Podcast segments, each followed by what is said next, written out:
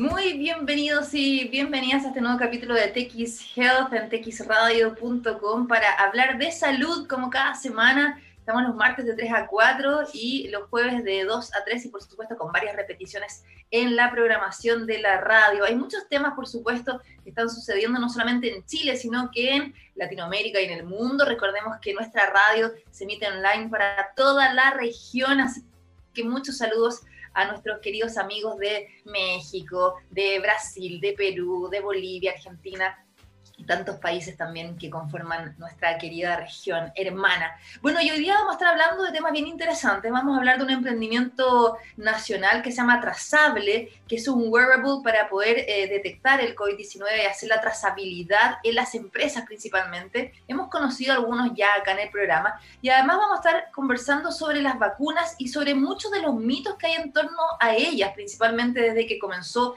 esta semana que pasó la vacunación con la de Pfizer en Europa y ya la aprobación en Estados Unidos.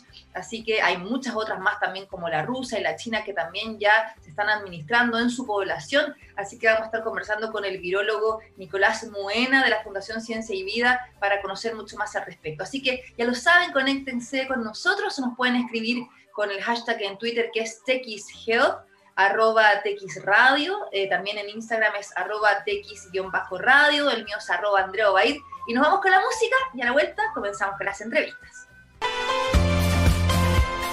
Bueno, y hemos visto acá eh, en Chile que han ido aumentando los casos de COVID-19 lamentablemente, por ejemplo, la región de Valparaíso han aumentado un 48%, en general en toda la región metropolitana también han aumentado más de un 20%, se está haciendo complicada la situación donde se proyecta una segunda ola para mediados de enero, según las autoridades sanitarias de nuestro país. Vemos que la gente se está relajando, la gente no está usando mucha mascarilla, vemos muchas multitudes, sobre todo en eh, la playa, en las piscinas. Bueno, ahora en la región metropolitana entró a fase 2. Esto significa que no se puede ir a hacer viajes interregionales, pero también vimos el eclipse total de sol ayer, eh, aunque estuvo bastante nublado, eh, había colapso de personas en el sur de Chile, principalmente en las regiones de la Araucanía y los ríos, y todo eso hace que los casos sigan aumentando. Pero también, ¿qué está pasando con las empresas? Hace rato ya muchas están trabajando de forma presencial, aunque unas siguen en teletrabajo, y ahí se hace necesario herramientas que puedan apoyar la trazabilidad, que es como la vacuna que tenemos ahora en nuestro país antes de que se pueda administrar esta vacuna el próximo año, principalmente no acá en Chile, que es nuestra gran esperanza para enfrentar esta pandemia. Y ahí nace un emprendimiento nacional súper interesante que se llama Trazable, que es una integración de dispositivos wearables con, software que, que es creado, como les decía, en nuestro país y que permite trazar posibles contagios de COVID-19. Es un sistema que funciona mediante dispositivos que permiten hacer como un mapa virtual de las personas con las que tuvo contacto durante la jornada laboral, haciendo más fácil la tarea de eh, contactar o, por ejemplo, distinguir a quienes podrían haberse vistas afectadas con esta enfermedad. Queremos conocer más de este emprendimiento, para eso está con nosotros Miguel Ángel Vergara, gerente de innovación y tecnología del grupo Touch y Trazable. ¿Cómo estás, eh, Miguel Ángel? Bienvenido a TX. Hola Andrea, ¿cómo estás? ¿Todo bien? Muchas gracias por la invitación primero. Y lo definiste muy bien, de hecho al principio lo que hacemos es trazable. Así que gracias por el espacio para poder dar a conocer lo que estamos haciendo. Bueno, la idea es ir conversando muchas cosas, hartas preguntas, además que como yo decía, no solamente nos ven y nos escuchan en Chile, sino que en toda la región de Latinoamérica y eso es importante también para después este tipo de emprendimientos poder eh, saltar, ¿no? Quizás a eh, nuevas fronteras. Y en ese sentido, cuéntanos un poco cómo nace ¿no? Trazable y cuál es el equipo que está detrás. Sí, claro, te cuento. Bueno, Trazable nace como un spin-off de, otro proyecto que se estaba viendo eh, Cristian, que es uno de los, fundadores de temas de, reconocimientos faciales y, de cómo puede apoyar la tecnología a la interacción de, las personas, reconocimiento, etc. Entonces él buscando y también desde su origen de, medicina, porque es doctor, Cristian Erazo, eh, empezó a ver distintas maneras también, y que ya acercándose todo el tema de, COVID, de cómo eh, sacar los test rápidos. Entonces, buscando, explorando y ya con su know-how tecnológico, llegó a ver estas herramientas, como tú lo definías, que son, son accesorios que pueden ser de reloj, colgantes, eh, que, se le entregan a las personas Y nada, se empezó a enamorar de la tecnología, nos juntamos, ya veníamos armando y conversando algunas cosas de antes. Nosotros, como decías tú al principio, somos Touch y, Instance, que es la empresa de innovación del grupo, donde, donde ahí es, mi gerencia, por decirlo así. Y, empezamos a desarrollar la tecnología, venían los dispositivos que son de origen de, de China. Y, y, esa es la parte del hardware y todo el software lo hemos desarrollado aquí de manera interna eh, en, un desarrollo chileno, del cual nosotros nos conectamos de la trazabilidad que entregan estos, estos accesorios y con eso podemos ver eh, efectivamente con, quién hasta, con quiénes han estado las personas y de esa manera eh, luego poder prevenir, ¿verdad? Cuando hay un contagiado, saber exactamente cómo se trazó, o, o, sea, cómo traza los contactos con otros colaboradores que podría estar dentro de alguna faena, alguna zona de trabajo, también actividades sociales y, así podemos saber perfecto con quién estuvo.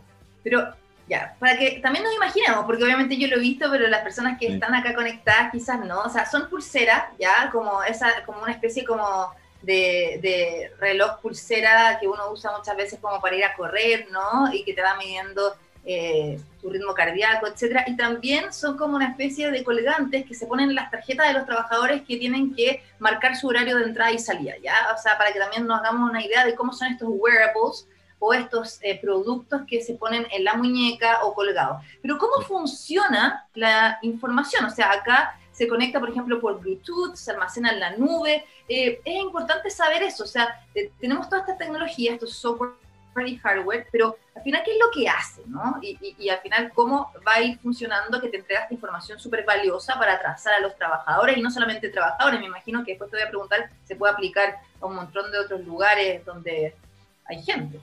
Sí, efectivamente. Y, y, también se puede ocupar para otro tipo de esta tecnología, se puede ocupar para otro tipo de beneficios.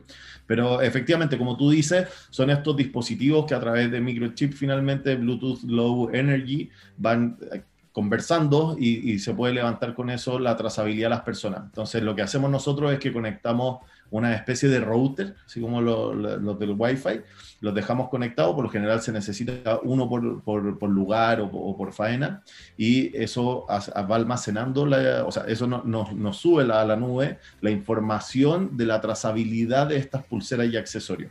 Entonces, como tú dices, un colaborador, por ejemplo, llega en la a, su oficina o a su faena, a, su, a un restaurante, que también tenemos algunos pilotos ahí en restaurantes, y en ese momento le entregan el dispositivo, ese dispositivo tiene un, un ID, ¿verdad? Que queda asociado a esta persona, entonces él cuando está caminando, paseando, trabajando, las funciones que tenga que desarrollar en el punto en el que está, va midiendo si es a través de Bluetooth si es que estuvo con otras personas.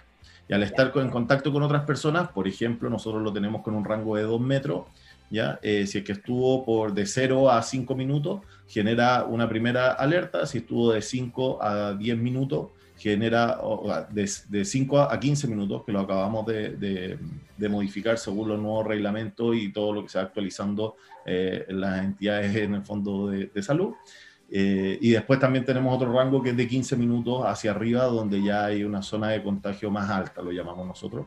entonces ellos los dispositivos van almacenando la información de cuando estuvieron en contacto con otro por esos periodos de tiempo y en el rango de espacio que se haya determinado.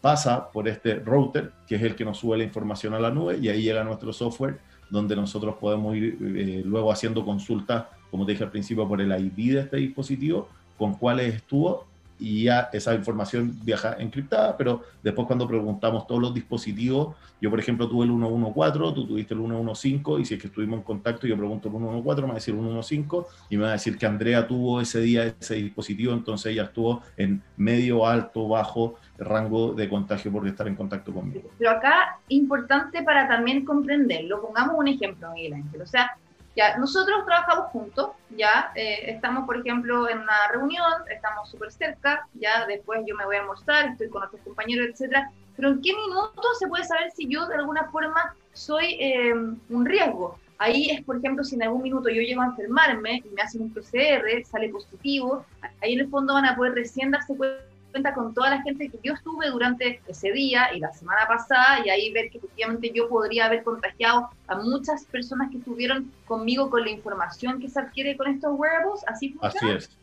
Tal cual, esa es la manera. Y, ahí en el fondo tú te pones en contacto con tu empresa, si es que tú diste positivo, por ejemplo, y en con los dispositivos y en la base de datos empezamos a buscar con todos los que tú estuviste en contacto y después esas personas tienen que, eh, en el fondo lo que se, ya es responsabilidad de cada empresa lo que hace, pero lo que se busca es ese aislamiento temporal y, la, y que se hagan también los test rápidos para poder ir descartando posibles otros contagiados. Claro, porque otros dispositivos que yo he conocido que no son iguales es que también empiezan a hacer encuestas a cada trabajador día a día para saber, por ejemplo, su sintomatología, ¿no? Eh, si sienten mal, etcétera. Entonces también ahí van midiendo si de alguna forma son eh, posibles enfermos, por decirlo así, de COVID-19. En este caso, esto no, lo que hace es en el fondo trazar tus movimientos y en algún minuto, si es que la empresa te hace, como tú decías, un test de anticuerpo o un PCR, en caso de que te sientas mal, ahí se van para atrás y ven toda la línea de alguna forma de movimiento que tuviste. Efectivamente, esa es la que tú dices, una de las versiones que también hemos, hemos visto, una de las maneras en las que hemos visto que organizaciones lo están haciendo, que, que, obviamente tiene su, tiene sus beneficios, es, mejor que no que, dejarlo a, la suerte, ¿no? También hay otros sistemas que son aplicaciones que se que dejan en los celulares y ellos van también interactuando entre sí. Ahora, de nosotros nos fuimos por esta tecnología eh, porque, porque realmente es la que vemos con mejores resultados, ¿no? El celular finalmente depende de, que tenga datos para poder estar subiendo la información, de que, de que tenga también activo en el fondo los puertos para que conversen unos con otros, eh, de que tenga batería, entonces si te quedaste sin batería ya no hay trazabilidad, entonces claro, efectivamente existen distintas maneras, la nuestra hoy día eh, hemos visto que es la que tiene mejores resultados afuera, sobre todo porque te diría que la competencia directa, por decirlo así, es el de los celulares pero obviamente un celular sin datos, sin capacidad de conexión o sin batería, porque hay distintas soluciones, hay algunas que también funcionan con almacenamiento local, etcétera, pero, pero claro, al final esto es una tecnología que, no sé, lo cargáis en una hora, dura 20 días, no tenéis problema, hemos ido avanzando también y mejorando, eh, lo mismo de las baterías que te decía, hoy día el panel administrador muestra quiénes son los que se están quedando eventualmente sin batería, y es un dispositivo que la verdad te lo colgáis, te lo, te lo pones en la muñeca y, y te olvidaste que lo tenía, y no, no es algo que tenéis que estar acordándote de actualizar, ni mucho menos.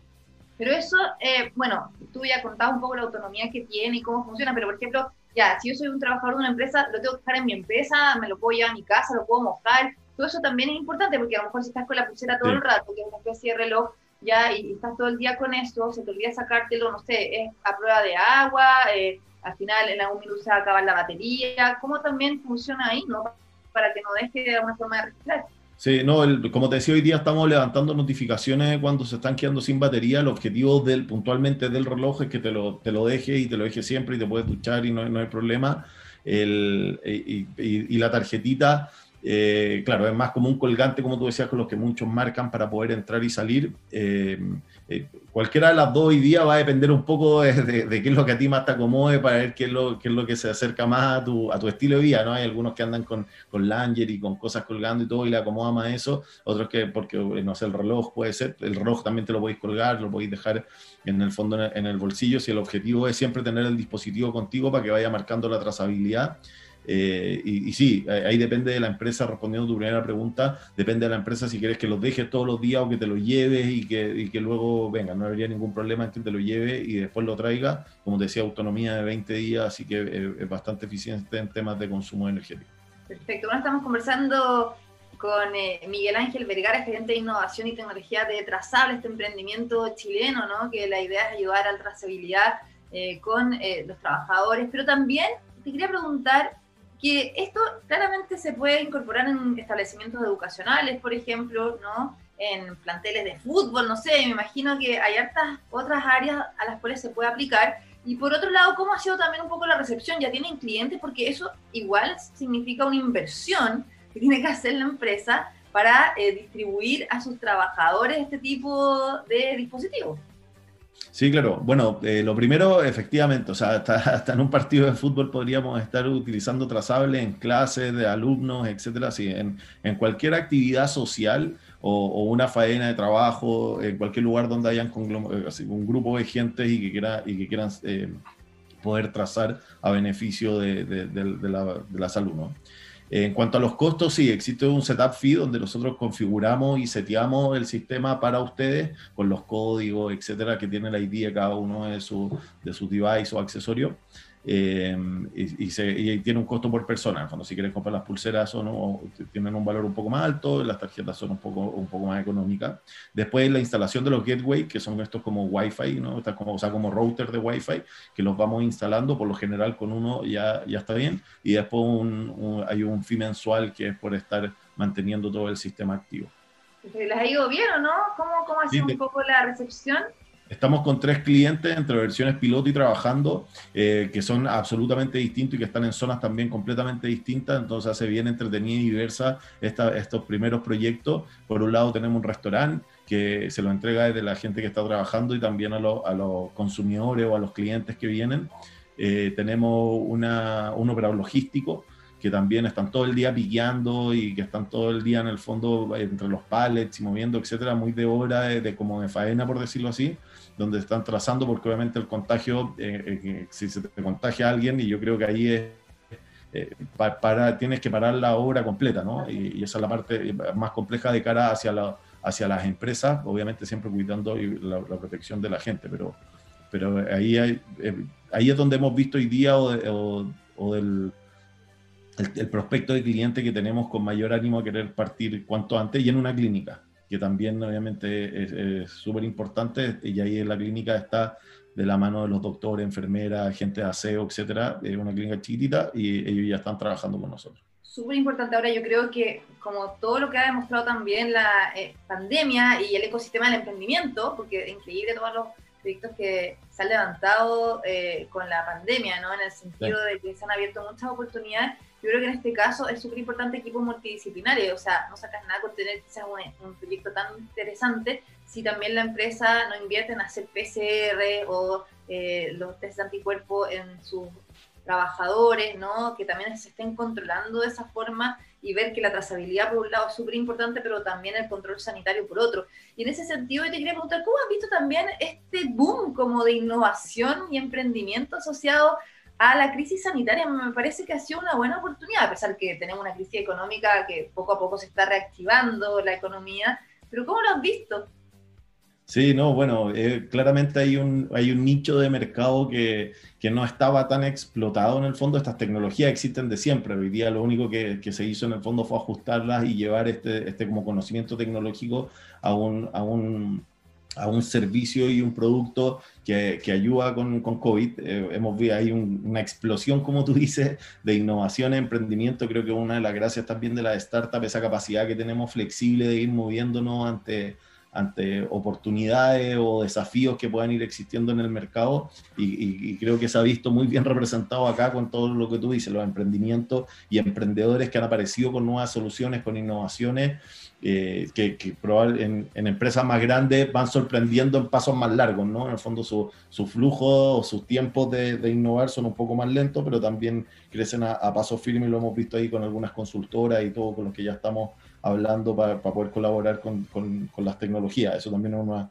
una de las gracias de esto, es que nosotros tenemos todo el proceso 100% automatizado, el flujo entero, entonces nos podemos conectar e integrar, sea, no sé, con un con una entidad de salud o con, o con, cualquier otro sistema. Finalmente las API y todo eso lo desarrollamos nosotros, sería la manera en la que conversan los sistemas. Entonces creo que es un muy buen momento para todos los emprendedores, eh, para las startups y también para que las empresas grandes, en este caso de información y data, podamos ir colaborándonos, ahí también conectando con la primera parte de la pregunta, de claramente esto no es la solución a, hay que tener, ¿verdad? Una, dos, tres tres, cuatro cosas, planes de acciones y todo, hay que estar haciendo PCR, hay que estar, hay que estar viendo si alguien se contagia, cuáles son los planes de acciones, etcétera. Entonces, eh, las soluciones, tu solución tiene que terminar siendo integral y la nuestra es una de, la, de, la, de las que existen, ideal si todas conversan y, y eso nada, ha generado una, un gran espacio de oportunidades que yo creo que los emprendedores y startups lo hemos sabido ir, y, ir abordando y están pensando como en nuevos planes, así que internacionalizarse, no sé, algo que estén también ahí eh, ya en carpeta. Después eso es lo otro interesante de la tecnología, que finalmente desarrollamos algo acá y es escalable. Nosotros como Touch estamos en, Chile y en Colombia y somos parte de un, grupo se llama OLA, que tiene operación Centroamérica, México, Colombia, Chile, Perú. Entonces estamos viendo cómo poder eh, exportarlo, estamos haciendo los primeros acercamientos con nuestros clientes que ya tenemos allá para ver qué tan interesante puede ser para ellos trazable. La importación de, lo, de todos los accesorios, eh, en el fondo de los tiempos que nos demoramos de traerlo de China, así que si, no lo estamos haciendo todavía, ya estamos revisando y viendo, encontrando las primeras, los primeros prospectos o clientes que se podrían ver interesados y, esa es la gracia de esto, que termina siendo escalable, ¿no? Totalmente. ¿Dónde los podemos seguir? Porque ya tenemos que despedirnos, eh, Miguel Ángel. Eh, página web, no sé, las redes sociales, también la gente que le interesó, que nos está escuchando, viendo, etcétera. Sí, perfecto. Eh, tenemos la página web que es trazable.com y es traza guion al medio BLE, que es de la, del Bluetooth Low Energy. Eh, y el, mail es contacto arroba trazables.com y el celular, si es que también lo aprovecho de dejar, más 569-7140-7645. Súper, bueno, te quiero agradecer Miguel Ángel Gregara, gerente de innovación y tecnología del Grupo Touch y también eh, de Trazable. Felicitaciones, súper buen emprendimiento y claramente aportando la trazabilidad de los casos acá en Chile, que es tan importante, sobre todo ahora que todavía no tenemos la vacuna. Así que que esté muy bien, Miguel Ángel, cuídate. Muchas gracias a ustedes, que estén muy bien. Chao. Bueno, y hablando de vacuna, vamos a estar en poquitos minutos con Nicolás Muena, él es investigador en virología, la Fundación Ciencia y Vida, pero antes tenemos que irnos a la música, pero también quiero contarles algo. Rayen Salud es una empresa chilena de servicios de tecnologías de la información especializado en informática médica, con más de 16 años de trayectoria que ha contribuido a la transformación digital de la salud en Latinoamérica gracias al desarrollo, implementación y acompañamiento de más de mil proyectos de incorporación tecnológica en diversas instituciones de salud. Rayen Salud ofrece un ecosistema con servicios tecnológicos, con soluciones escalables, interoperables y de rápida adopción. Conoce mucho más de sus servicios y también de su em, innovación en rayensalud.com. Nos vamos a la música y a la vuelta seguimos conversando más aquí en TX Health en txradio.com.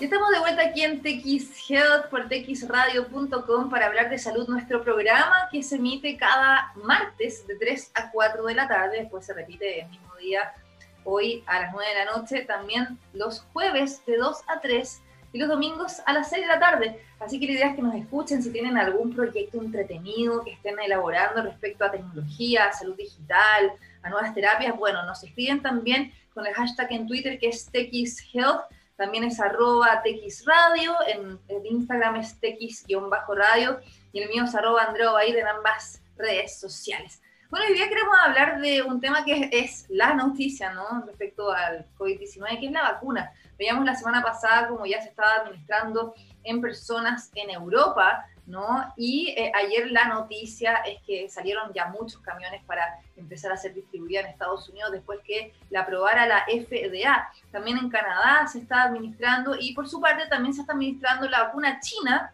en los chinos y la rusa en los rusos.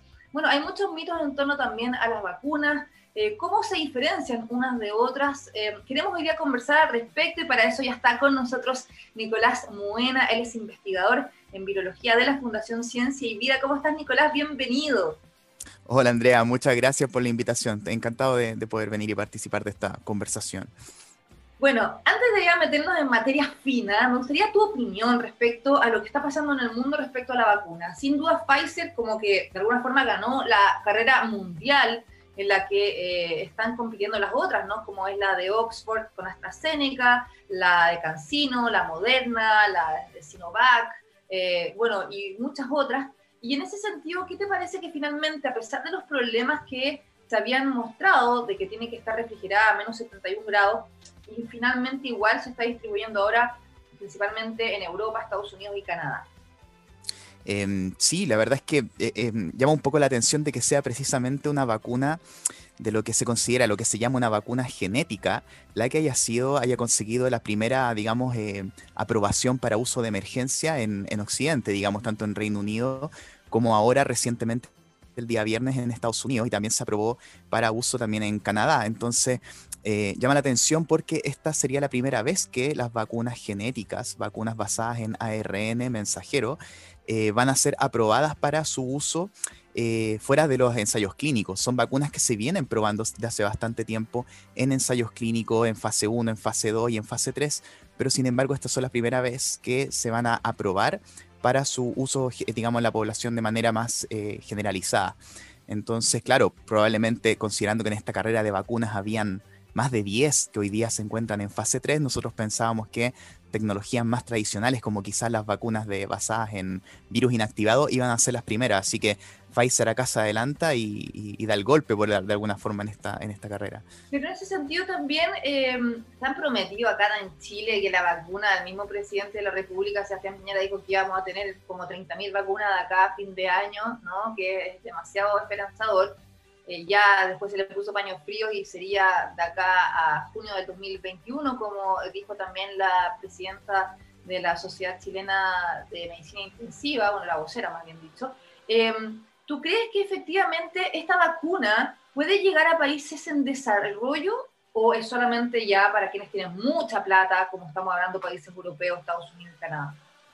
Lo que yo entiendo es que, es que acá en Chile eh, eh, hay un acuerdo bilateral con, con Pfizer, a pesar de que acá no se hicieron ensayos clínicos, hay un acuerdo bilateral con ellos para una cierta cantidad de dosis que entiendo que estarían alrededor de los 5 millones de dosis. Como esta es una vacuna que se administra en dos dosis, eh, esta, vacuna, con estas vacunas se podría vacunar a un poco más de 2 millones de personas.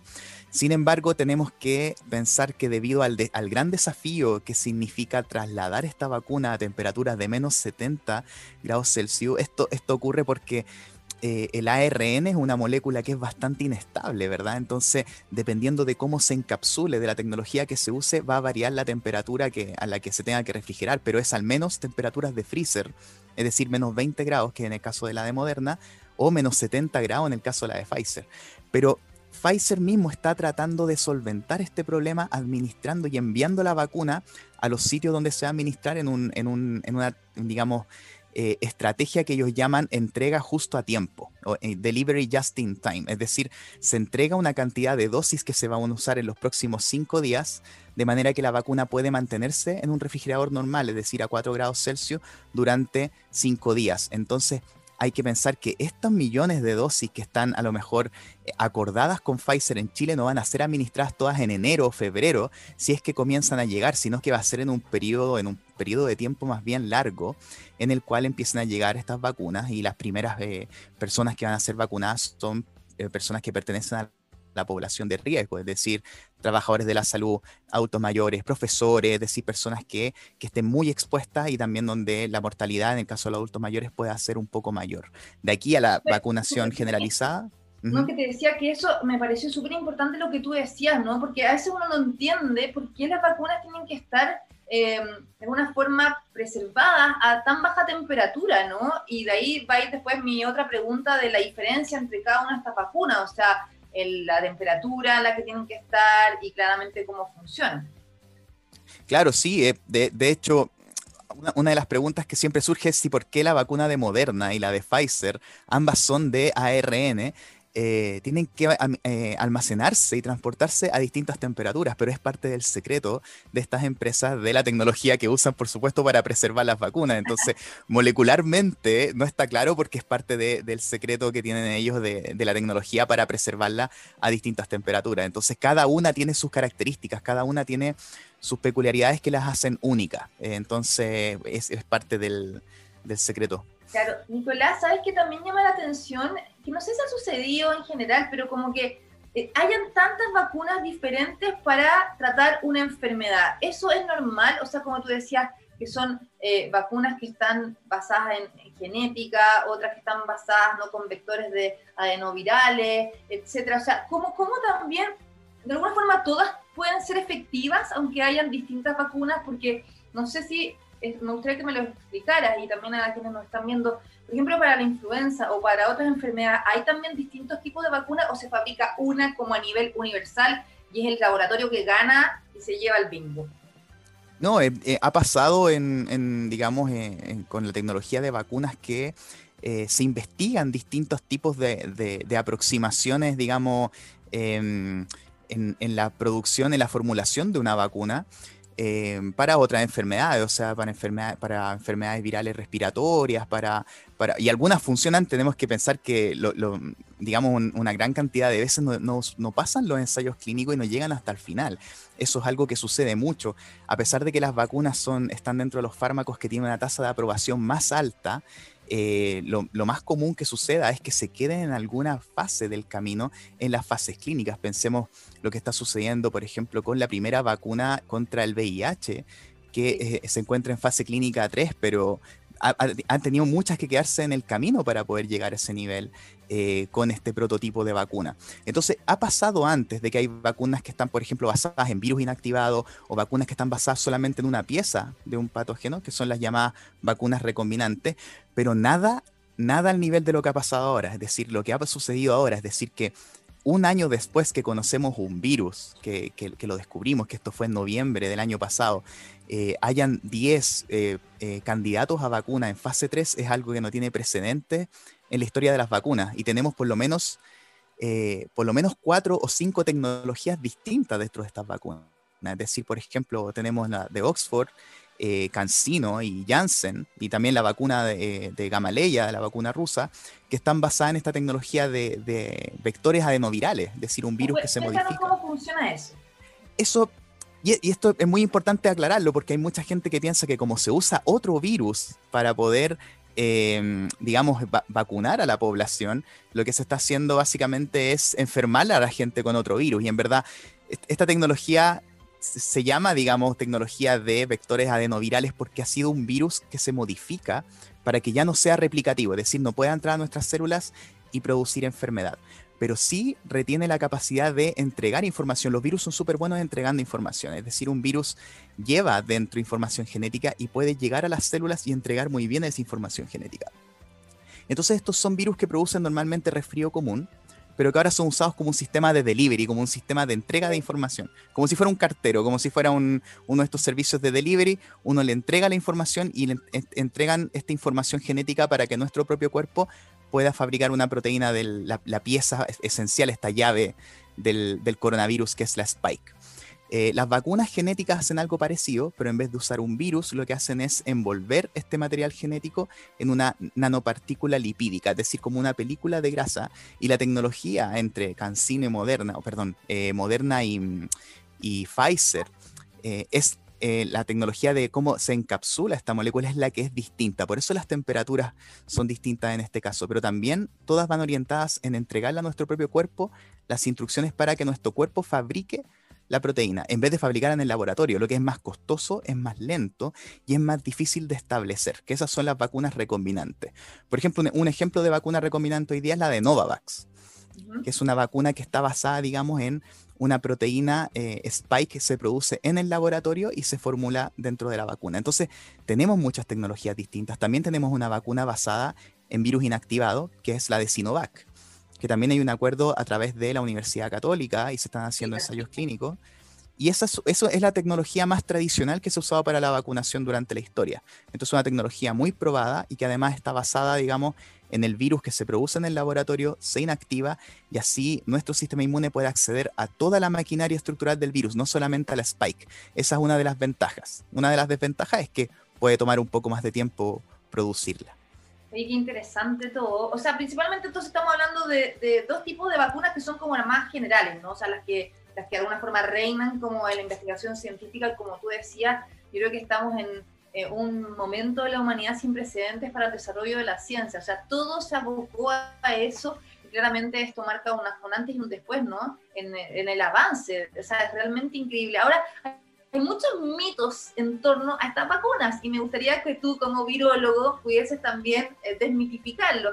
Uno es, por ejemplo, que em, las vacunas eh, que son genéticas pueden modificar nuestro genoma. Otro que hay, hay, varias personas que de hecho lo hemos visto en las redes sociales, piensan que estas vacunas te pueden generar infertilidad, principalmente en los hombres. Eh, también, como tú decías, pero igual lo aclaraste recién, estas vacunas que están basadas en vectores adenovirales pueden generar enfermedad eh, entre otras. Entonces, quizás cuáles son esos principales mitos. Yo creo que es importante que la gente, sobre todo este movimiento antivacunas, ¿no? que es muy, muy negativo y perjudicial para la sociedad en general, y hemos visto lamentablemente casos muy negativos, hasta muerte de niños, niñas, porque sus papás no los vacunan. ¿Qué podemos decir, no? ¿Qué, qué efectivamente es un mito? Sí, no, hay muchos mitos sobre las vacunas últimamente y esto preocupa muchísimo porque eh, tenemos que pensar que cuando lleguen las primeras vacunas a Chile, se va a, por supuesto, empezar a vacunar a la población de mayor riesgo. Esto no va a tener un impacto grande en la transmisión del virus, sino más bien va a tener un impacto probablemente en la tasa de ocupación de camas UCI, por ejemplo, o también en la mortalidad porque se va a enfocar en la población que es más vulnerable. Entonces, pero en la transmisión es difícil porque para que tenga un, impacto en la transmisión vamos a tener que tener tasas de vacunación bastante más altas, en, torno al 70%, porque de esa forma se consigue la inmunidad de rebaño, inmunidad de grupo y el virus deja de tener esta transmisión, digamos, donde puede básicamente saltar a cualquier persona que no tiene inmunidad previa. Entonces, eh, tenemos que pensar que para conseguir eso tenemos que también tener una comunicación adecuada para que la gente confíe y vaya a vacunarse. Si no, a pesar de contar con la tecnología, si la gente no va a vacunarse, no vamos a poder conseguir la inmunidad de grupo. Y eso es muy, ahí preocupante. Bien importante, entre paréntesis, antes de hablar de los mitos, eh, hubo una encuesta hace unas semanas atrás que decía que 4 o 10 chilenos no se vacunarían por también la desconfianza que se genera Primero, por como tú dijiste, la comunicación de riesgo, lamentablemente por la autoridad sanitaria ha sido pésima. O sea, durante toda la pandemia ha sido muy, muy mala. Se han equivocado todo el tiempo. Vemos como, no sé, dicen que hay aumento de casos, abre la frontera, bueno, y te puedo dar un sinnúmero, ¿no? Esto también lo conocen. Pero por otra parte también está el miedo de la gente de ver que esto fue tan rápido el avance de la ciencia y que, que efectivamente esto quizás pudiera traer efectos secundarios. Entonces también como que no hay, se piensa que al final es como una estrategia más bien económica por parte de las farmacéuticas que de eh, una estrategia sanitaria. Y yo creo que eso es importante también como entregarle la tranquilidad que, si bien, claro, o sea, acá hay millones y millones de dólares de por medio, pero finalmente no van a administrar a la sociedad eh, una vacuna que puede ser perjudicial y tampoco sería aprobada por los entes internacionales como la FDA y otros más. Sí, es muy importante aclarar que acá, claro, hubo un esfuerzo internacional y se aunaron esfuerzos para poder avanzar más rápido, pero eso no significa en ningún caso que se hayan saltado etapas. Es decir, aquí no hubo, por ejemplo, salto de fases clínicas para poder llegar a los resultados que tenemos hoy, sino que lo que se ha hecho en muchos casos es avanzar en, por ejemplo, en paralelo en las fases clínicas para poder determinar tanto seguridad como, por ejemplo, respuesta inmune y posteriormente también ya en fase 3 la eficacia, ¿verdad? Entonces se trabaja en paralelo y además el reclutamiento de voluntarios en un contexto de pandemia es más rápido. Entonces son varias cosas. Además, eh, digamos, había un esfuerzo colaborativo entre las entidades reguladoras, entre la OMS, entre los fabricantes de vacunas para poder avanzar más rápido y entregar estos resultados. De, hecho, se han entregado de manera pública en, revistas científicas. Hoy día estamos esperando los resultados de fase 3, pero los de fase 2 y fase 1 se han publicado en revistas científicas. Cualquiera los puede revisar. Y hoy día entiendo que Oxford... Eh, ya publicó también eh, parte de su resultado, es decir, este análisis intermedio, ya lo publicó también en The Lancet. Entonces uno puede ir y revisarlo y corroborar cuáles son los efectos eh, adversos que, que, se han, digamos, se han reportado en, en estos estudios. Y, y, la cuestión es esa, ¿no? no se han saltado, digamos, ha sido un trabajo arduo, ha sido un trabajo que se ha realizado en paralelo, un esfuerzo colaborativo, pero no se han saltado fases, no, no se ha, digamos, no se han tratado de de saltar la seguridad de la vacuna, sino que siempre el énfasis está puesto en la seguridad. Lo que pasa es que ahí también está como, eh, yo creo que como lo, cauto que puede ser la comunidad científica de decir, oye, las vacunas se demoran 12 meses por lo menos en probarse en fase 3, ¿no? Y hemos visto que acá ni siquiera se han cumplido 6 meses. Entonces yo creo que por eso como que le ponen un poco paño frío y conversando también con muchos expertos como tú, como que dicen, bueno, esperemos un poco, no significa que la vacuna la tengamos ahora. Entonces también es por eso, como que fue mucho más rápido de lo normal, ¿no? Hay vacunas como por ejemplo la del virus respiratorio sincicial que llevan años investigándose, de hecho acá en Chile con Alexis Kalecki todavía no la tenemos, eh, también por esto. Entonces por eso también yo creo que ahí está la incredulidad de que como normal son 12 meses de prueba y esto fue muchísimo rápido. Ahora, vamos al tema de los mitos. Yo te decía lo de la infertilidad, lo de si cambia nuestro genoma, si nos podemos enfermar. qué efectivamente sucede y qué no. Todo esto que dije es mentiras. Sí, no, yo diría que la mayoría de los mitos no tienen ningún, ningún sustento, pero uno puede rastrear el origen, puede, puede entender un poco. Yo, siempre una de las cosas a veces a las que me dedico a, eh, es tratar de buscar dónde, de dónde viene el mito, y a veces algunos tienen algo de sustento, pero están, son, son malas interpretaciones o viene por confusiones. Por ejemplo, esto de los chips de Bill Gates, que dio la TED por allá por el 2015 y la gente lo malinterpretó. Entonces, vienen muchas veces de cosas sacadas de contexto. Por ejemplo, esto de que el virus pueda modificar, o sea, perdón, el, no el virus, la vacuna pueda modificar mi ADN, probablemente viene de, em, de la historia de la terapia génica que se desarrolló entre los años 80, en los años 90, eh, para el tratamiento de em, lo que es la inmunodeficiencia severa. Entonces, en, ese contexto se intentó hacer una terapia en la cual se pudieran reemplazar genes defectuosos. Eh, en niños que sufrían esta enfermedad. Sin embargo, fue una terapia que posteriormente se descartó porque tuvo algunos problemas y no se ha vuelto a usar. En estos casos sí lo que se buscaba era tratar de reemplazar un gen defectuoso en el ADN de un individuo, pero tenía sus complicaciones, una tecnología que tenía su riesgo y ya se dejó. En cambio, la tecnología que se usa ahora es una tecnología que usa ARN mensajero. Este ARN mensajero no es lo que, digamos, no, no, tiene la capacidad de poder integrarse en nuestro ADN, porque son moléculas distintas. Nuestro ADN está protegido en el núcleo de nuestras células y se podría decir que es una especie de libro a todo color, que están todas las instrucciones para que nuestras células cumplan sus roles, ¿verdad? Pero la célula cuando necesita transmitir esta información a las fábricas para que se fabriquen las proteínas, las piezas que le sirven a la célula, lo que hace es sacar una fotocopia de, una sola página. Sacar solamente la información que le sirve. Y esa, esa fotocopia es el ARN mensajero. Entonces, una vez que la célula termina de usar esta fotocopia, esta fotocopia no vuelve al libro original, sino que sencillamente se desecha, deja de usarse y las células lo desechan, pero se quedan con la proteína, se quedan con la pieza que fabricaron al leer esas instrucciones. Entonces lo que usa, por ejemplo, Pfizer y lo que usa Moderna es esta fotocopia. Solamente le entrega a las células, mira, aquí tienen unas instrucciones para fabricar una pieza. Y esta pieza es de un virus, entonces la, célula lo toma como si fuera una pieza, una fotocopia propia de, de, su propia, digamos, de su propio núcleo, toma esta información y fabrica la proteína. Pero una vez que la fabrica, para que el sistema inmune la reconozca y genere defensa, la célula elimina esta información. Esta información no vuelve a este libro a todo color que tenemos en el núcleo de la célula ni se integra a este. Entonces, eh, todas estas terapias se han hecho, digamos, eh, y se han probado en, los últimos 10 años para que esto no ocurra y se ha probado que, es así. Perfecto. Nos tenemos que ya casi despedir, Nicolás, se nos pasó súper rápido el tiempo, pero muy, muy cortito explícanos el tema de si efectivamente produce infertilidad. Sí, este mito proviene justamente de las vacunas genéticas, porque estas vacunas genéticas, las instrucciones que contienen son para fabricar la proteína spike del virus, que es la proteína más susceptible de poder, de poder atacar, ¿verdad? La, proteína que está en la superficie, la encargada de unirse a las células y poder entrar. Sin embargo, hubo algún problema en la información en algún minuto y este mito surge, digamos, de la, de la mala información de que estos, estas, eh, estas vacunas genéticas en verdad no portan la información de la spike, sino que portan la información de la cerradura que abre la spike, no de la llave, sino de la cerradura, que es una proteína nuestra, de nuestro cuerpo, que el virus aprovecha para poder entrar, que se llama AC2. Entonces este mito dice que esa AC2 se encuentra también expresada en tejidos de los testículos. Entonces que si la vacuna, claro, busca justamente que generemos anticuerpos contra la AC2, esto va a generar anticuerpos contra tejido testicular y esto va a producir infertilidad. eso no pasa. Entonces, no, porque está errada desde el comienzo, digamos. O sea, la vacuna no busca producir esta AC2, sino que busca producir la spike, la llave del coronavirus. Entonces, desde un comienzo esa, información es errada y tampoco hay evidencia que conecte esta AC2 directamente con infertilidad. Hay muy pocos estudios que todavía, digamos, conecten, eh, digamos, que la expresión de esta proteína o los anticuerpos contra esta proteína estén ligados a infertilidad. Pero la información viene errada desde, desde la base. Entonces... Y eh, entonces, que no pasa nada si se vacuna. no, no, no hay...